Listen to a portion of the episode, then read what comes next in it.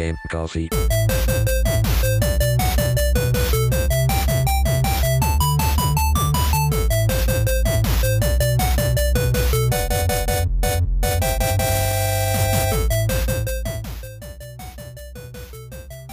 Ciao a tutti ragazzi e benvenuti ad una nuova puntata di Game Coffee. Oggi, cinquantesimo episodio, quindi 50 volte. Ciao, ciao a tutti ragazzi e benvenuti su Game Coffee. Quindi vi ringrazio molto per, um, per il supporto durante queste 50 puntate. Ovviamente nel mezzo abbiamo avuto altri, altre rubriche, altri, diciamo, um, programmi come Motorhome, comunque Uh, è, è, stato veramente, è, veramente, è stata veramente un'esperienza incredibile. Uh, ho conosciuto un sacco di gente durante la creazione del podcast o comunque durante, diciamo, il, um, il movimento, durante um, le prime puntate, comunque nei gruppi, quindi vi ringrazio moltissimo.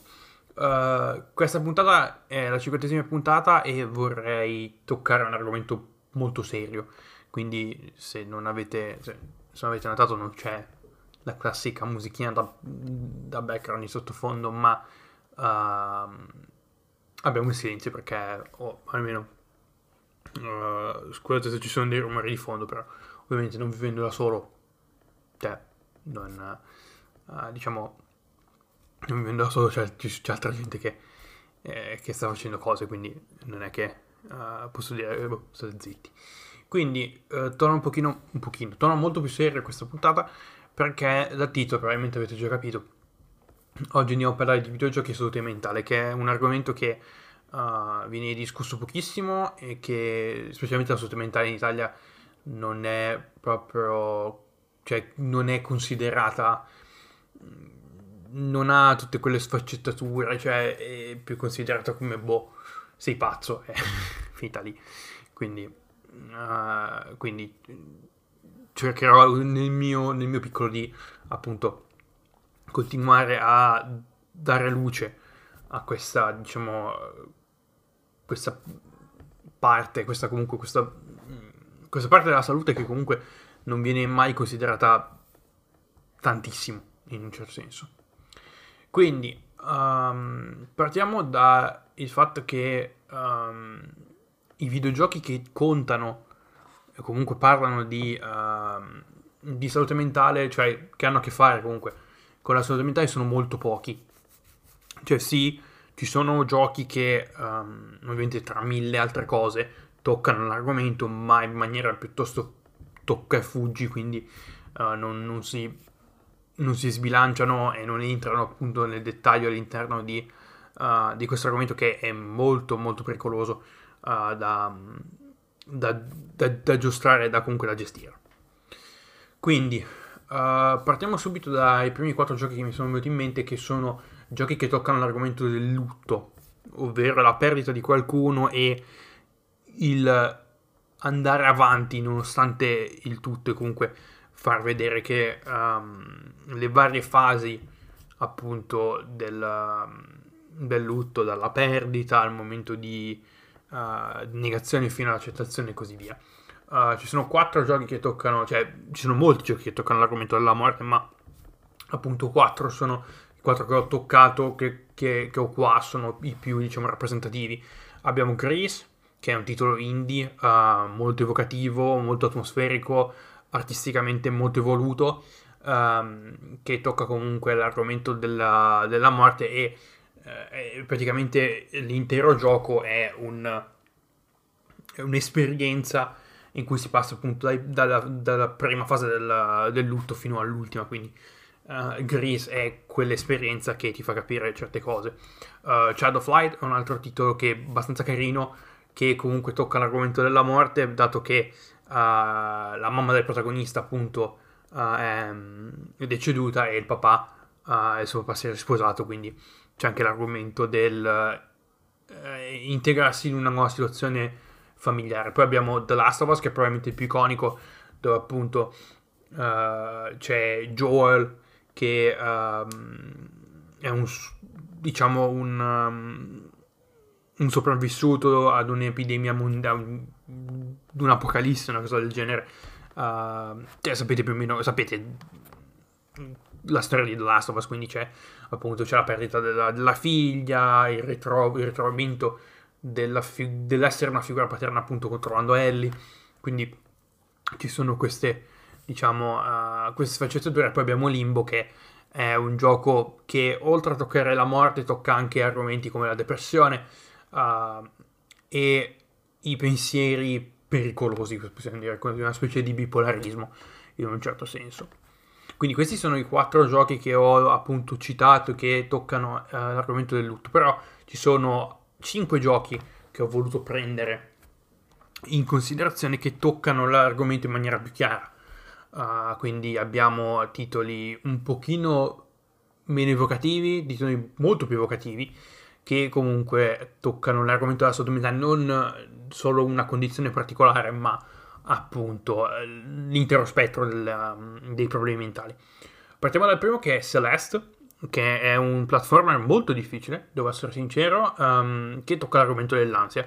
La protagonista, uh, Madeleine, cerca, cioè l'obiettivo è scalare la montagna e uh, la montagna è la metafora appunto dell'ansia, quindi uh, tutti quei pensieri che ti portano a uh, reagire e a comportarti in un certo modo, i continui, il continuo assalto mentale che, ehm, che si ha e le continue domande che ti fai, ti poni. Questa è la metafora appunto del, del, del, del, della metafora che il gioco vuole tirare fuori. Che è molto carino, anche a livello visivo, ha uno stile grafico molto, molto 16 bit, quindi uh, tranquillo, però ovviamente il titolo è molto difficile, è un gioco molto difficile.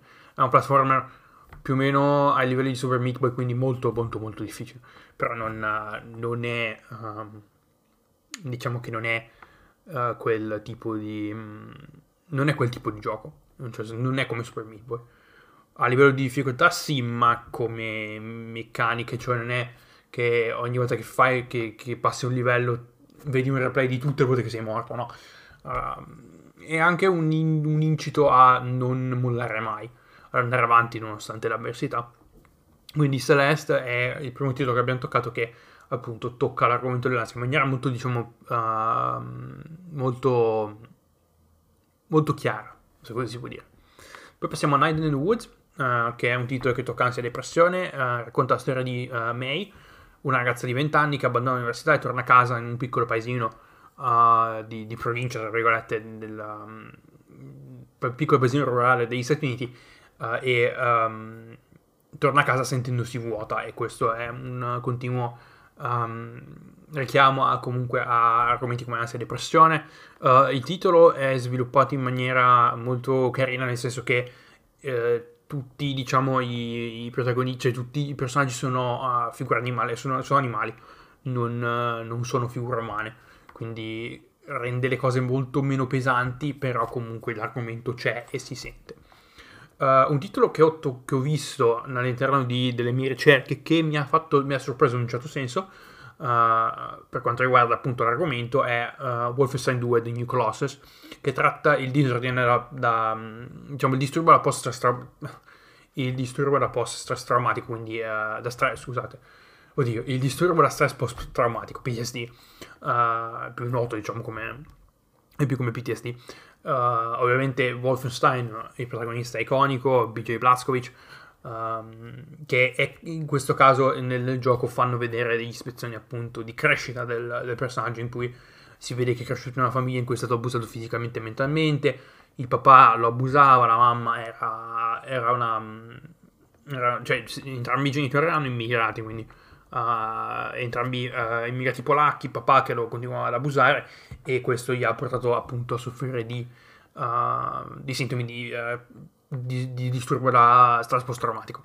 anche nel primo Wolfenstein, The New Order, che non il primo, il primo del reboot, diciamo, The New Order, c'è la scena in cui cioè, il, il, prologo è abbastanza comunque tocca anche quell'argomento perché um, BJ Blazkowicz è stato da, da, quando è stato appunto catturato dai, dai, anzi da quando è stato ferito in guerra, uh, se non sbaglio aveva ricevuto un colpo alla testa, uh, viene portato in questo ospedale psichiatrico in un certo senso, dove lui appunto non, può, non riesce a parlare, uh, ha, ha, perso la capacità di, di parlare.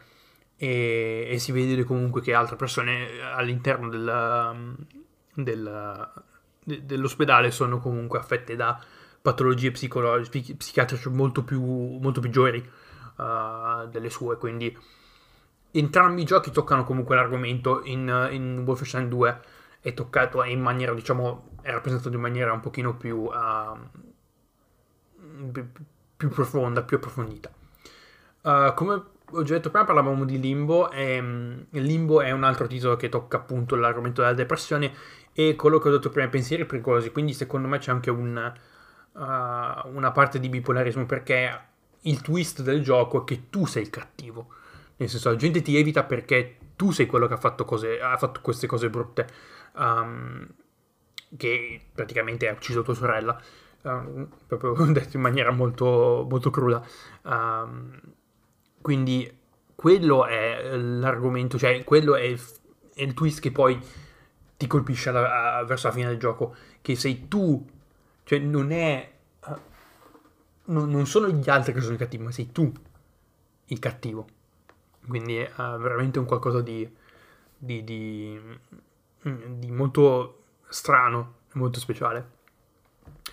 L'ultimo gioco che andiamo a toccare, andiamo a toccarlo in maniera un pochino più profonda perché è quello che dal punto di vista mediatico ha suscitato più, diciamo, controversie, è uh, Hellblade, Senua's Sacrifice.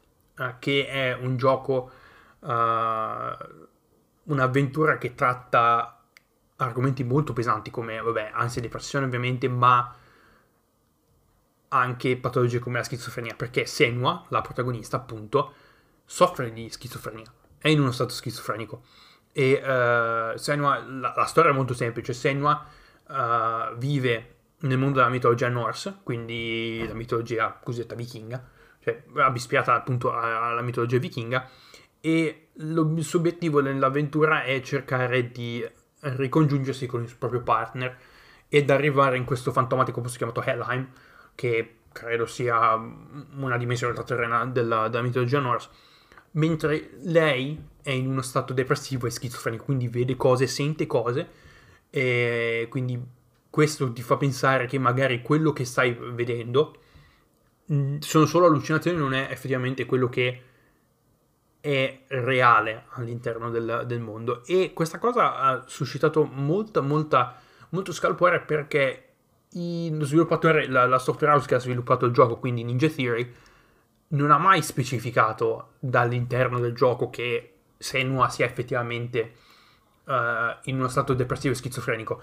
Poi è venuto fuori attraverso, appunto, se non sbaglio, su Twitter è venuto fuori che è uno dei, dei developer principali, uno dei sviluppatori che ha lavorato al progetto, sapeva che questo era, era l'argomento che il gioco voleva toccare, però la gente, cioè, era stato specific- esplicitamente detto di non appunto parlarne, nel senso che il giocatore, il giocatore doveva, saperlo, doveva cercare di capirlo da solo che magari quello che stava appunto vivendo e le esperienze che appunto stava, Senua si stava portando dietro non erano reali ed era tutto frutto della sua mente malata perché effettivamente lo è una mente malata. Quindi è venuto su fuori un casino uh, molte testate giornalistiche stampa specializzata si è infilata all'interno quindi ha, ha comunque ha macinato un po' la cosa uh, però è comunque cioè sono dalla parte degli sviluppatori perché capisco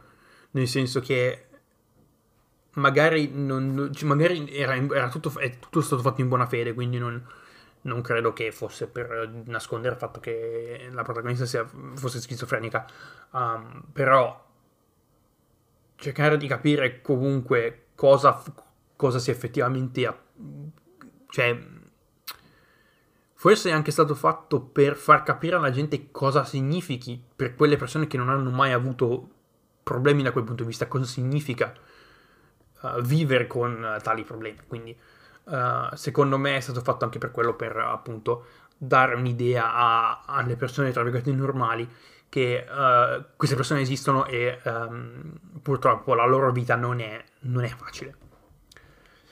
Quindi, questi erano i giochi che, di cui volevo toccare, appunto, di cui volevo parlare, però c'è un'altra parte che, uh, che abbiamo bisogno di, di sviscerare, cioè la mia situazione personale, ovvero come i videogiochi mi mantengono sano, perché mi, cioè, le persone più, diciamo, vicine a me lo sanno, ma chi probabilmente magari tra quelli di voi che non mi conoscono effettivamente, cioè che non mi conoscono al di fuori del, del podcast non lo sanno, però io ho dei problemi, nel senso che uh, non sono clinicamente normale.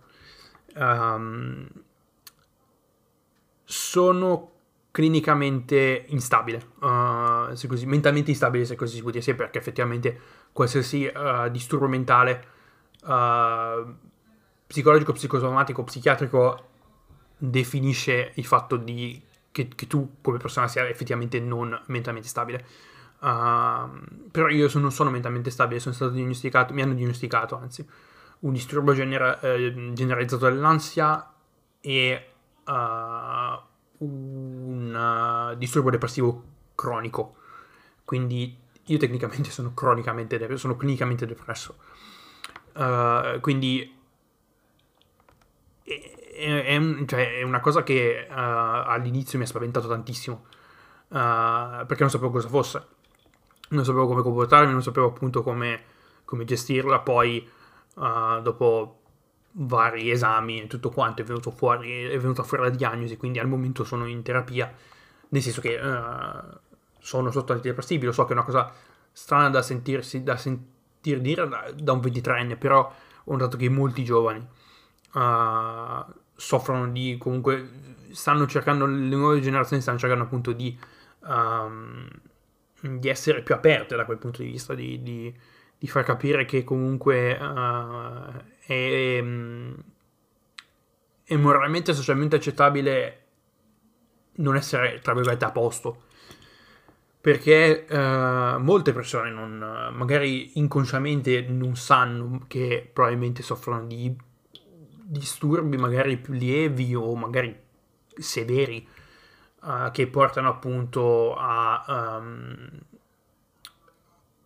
a magari sentirsi come, si, come ci si sente, cioè magari quelle cose, quei, quei sentimenti, quei, mm, quel, non lo so, quello stato mentale magari fa parte della tua persona, però non, non ti rendi conto del fatto che non sia effettivamente normale.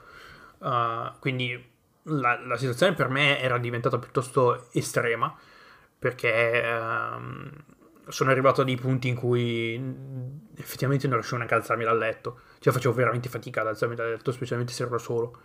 Quindi uh, mi capitava di spendere due o tre ore dopo essermi svegliato a rimanere nel letto per non riuscire, cioè per essere mentalmente impedito in modo da non... Cioè, be, cioè ero mentalmente impedito, non riuscivo ad alzarmi, cioè non, non, avevo, non, avevo, la forza, non avevo voglia. Non avevo voglia.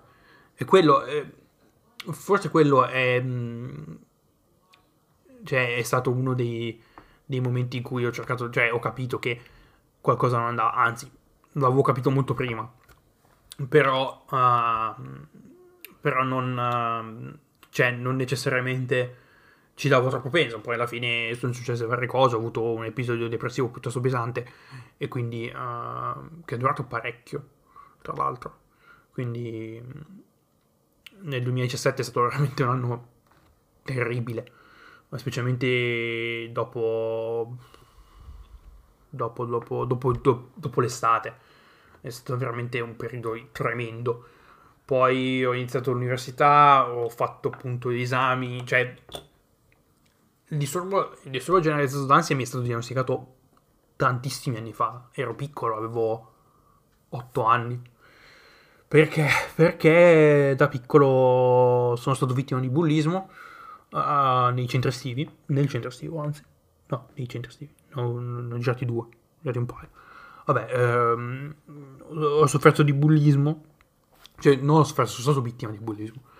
Uh, però la gente faceva fatica a credermi e quindi ho sviluppato una, una sorta di ansia da separazione o qualcosa del genere. Cioè, molto attaccato a mia madre, uh, quindi facevo veramente fatica a, star- a staccarmi da lei. Uh, probabilmente forse lo vedevo più come un segno di... cioè, come un segno di protezione. Perché appunto l'unica volta in cui ero messo da solo mi erano successe cose non piacevoli. E quello mi ha, diciamo, mi ha, mi ha marcato, si cioè, si è cicatrizzato internamente. Uh, ho sofferto d'ansia da piccolo per un bel po' di tempo, tipo 3-4 mesi. Poi piano piano, con appunto, vedendo che le cose non erano, non erano normali, uh, i miei genitori hanno deciso di, uh, di, di, di contattare una, uno psicologo attraverso varie sedute. Comunque, siamo riusciti a rendere il problema meno... Mm, cioè siamo riusciti a rendere il problema meno, meno pericoloso e a crearmi meno impedimenti nella mia vita quotidiana. Uh, poi alla fine è sparito, del, cioè, è sparito del tutto per uh, molto tempo, poi a 18 anni, così, in un, in uno cerchio di dita, mi eri, sono ritornato, mm, ho ritornato, ho ritornato, scusate, sono ritornato in quello stato e mi sentivo veramente perso e non capivo assolutamente nulla. Ero veramente... Cioè, era qualcosa di tremendo. Poi, dopo varie sedute e tutto quanto, che comunque non mi hanno aiutato, devo essere sincero, quelle sedute lì non mi hanno aiutato. Tra l'altro era, uh, era, era, l'ultimo anno di, di, liceo, quindi c'era una maturità, uh, ero appena tornato dal, dall'estero, quindi probabilmente so, ho avuto tanto stress addosso che mi ha si è praticamente collassato all'interno del, della mia mente e mi ha creato, mi ha portato a questo appunto al ritorno di questa condizione che poi si è tra virgolette evoluta in uno stato depressivo. Quindi il fatto cioè quando non sai cos'hai e poi ti arriva la diagnosi è tra virgolette un sospiro di sollievo perché dici ok so cos'ho ma e comunque quando, quando ho ricevuto il verdetto sì, sei depresso, è, è stato abbastanza, è stata una batosta, perché non... cioè, ok, sapevo dare un nome al, alle sensazioni, però non, non pensavo che potesse capitare a me. Però è successo. E devo dirvi la verità, um, non dopo anni che, che comunque sono stato in queste condizioni non è così, cioè non è più così spaventoso. Cioè per me è, adesso è più come un, boh, ok, il mio cervello è eh, chimicamente sbilanciato, boh, vivo la mia vita tranquilla. Sì, ci sono dei giorni in cui faccio più fatica, ci sono dei giorni in cui faccio meno fatica, è, è normale. Uh, I cambi di stagione sono i peggiori perché capitano i periodi di down in cui non veramente fai fatica a fare qualsiasi cosa. Però adesso devo essere sincero, ultimamente non sto malissimo, sono tranquillo. E, ehm, è tutto qui. Uh, però cosa c'entra nei videogiochi in questo. in tutto questo. diciamo. in tutta questa storia? I momenti, il momento peggiore, diciamo, del, del, della, della, mia situazione, diciamo, del mio stato, è stato quando non, non ero effettivamente, non stavo più giocando. Quindi si tratta del 2016-2017. Poi, a maggio del 2018, ho comprato la Switch e sono migliorato tantissimo. Cioè, le cose sono migliorate veramente un sacco perché forse per me il gaming è una forma di è una forma di rilassamento, una forma di escapismo, una forma di, di controllo, se così si può dire. Di rilassamento perché è, giocare è qualcosa che mi è familiare, molto familiare, dato che ho iniziato a giocare quando avevo 6 anni e ho continuato fino, fino a fino ad adesso.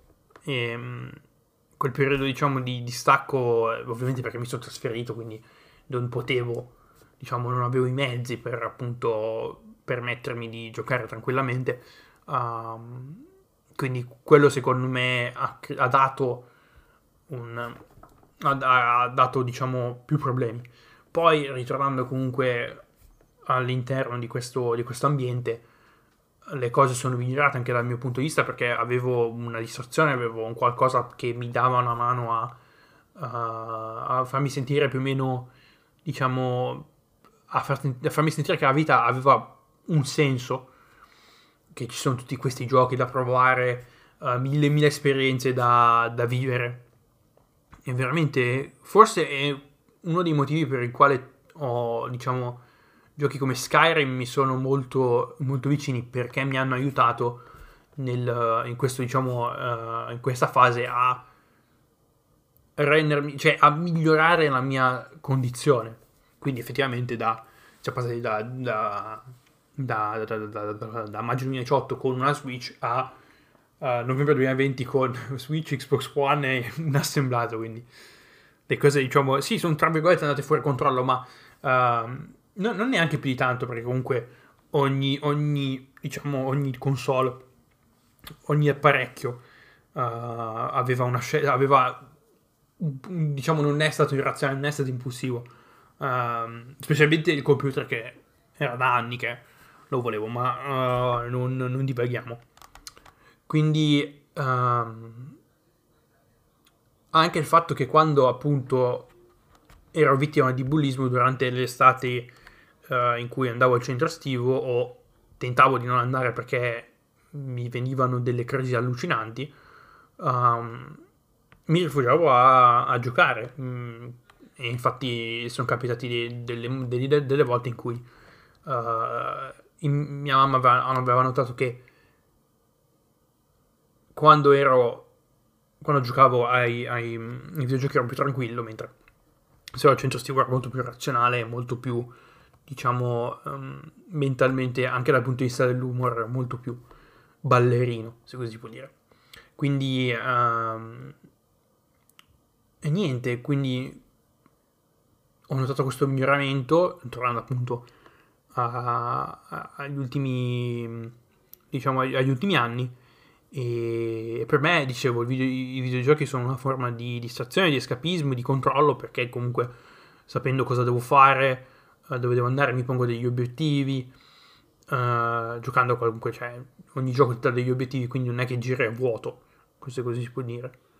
Perciò um, c'è questo e, e, devo essere veramente, sono molto grato che comunque ho questo hobby che mi permette di, uh, di trovare me stesso, se così può dire. E, e i videogiochi per me sono dove trovo la mia pace interiore, quindi quindi c'è questo. È stato molto, se così si può dire, terapeutico dirvi tutte queste cose perché so che alcuni di voi non mi conoscono effettivamente al di fuori di, di, di, della, dello stato di host, di conduttore, quindi uh, era, secondo me era una cosa molto carina potervi appunto parlare di un argomento, di qualcosa che per me è stato veramente molto difficile cercare di, di capire che in quel momento ci sto convivendo e sto piano piano migliorando, quindi, quindi c'è questo. Dai, adesso cerchiamo di rialzare gli animi e di, di appunto di, di, essere un po' meno seri. Quindi uh, io vi ringrazio per l'ascolto, 50 volte grazie, 50 volte Uh, grazie mille per uh, gli ascolti, per uh, la gente che comunque ha iniziato a seguirmi. Siete dei, veramente dei grandi perché non so come fate a supportare uno che si incarta ogni tre secondi e divaga perché la, la mente schizza e va. Quindi veramente sono molto contento, vi ringrazio per l'ascolto.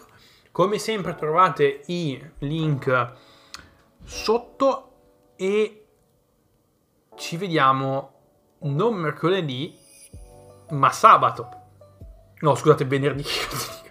Aiuto. Ci vediamo venerdì. Venerdì, ora 16.30. Sarò in live. Iniziamo con, con le live. Sarò in live su Facebook Gaming. Perché io Twitch non lo sopporto. Nel senso, non come guardare cose, ma come streamare.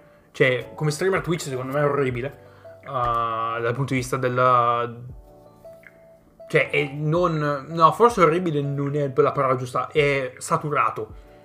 C'è troppa gente su Twitch, quindi io preferisco andare su Facebook Gaming anche perché ho, ho guardato stamattina, ho guardato um, la dashboard ed è molto fica. Sono molte feature interessanti, quindi molto probabilmente mi troverete lì e la mia prima live spero che tutto vada bene. Uh, ovviamente, probabilmente giovedì o venerdì, qualche ora prima, farò dei test per vedere appunto se le cose vanno e funzionano bene.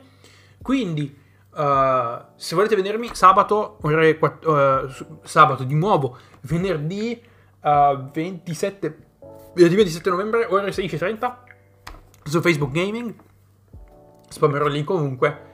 E mercoledì prossimo con una eh, nuova puntata di Game Coffee. Quindi vi ringrazio 50 volte di nuovo per, la, per l'ascolto e ci vediamo venerdì. Ciao.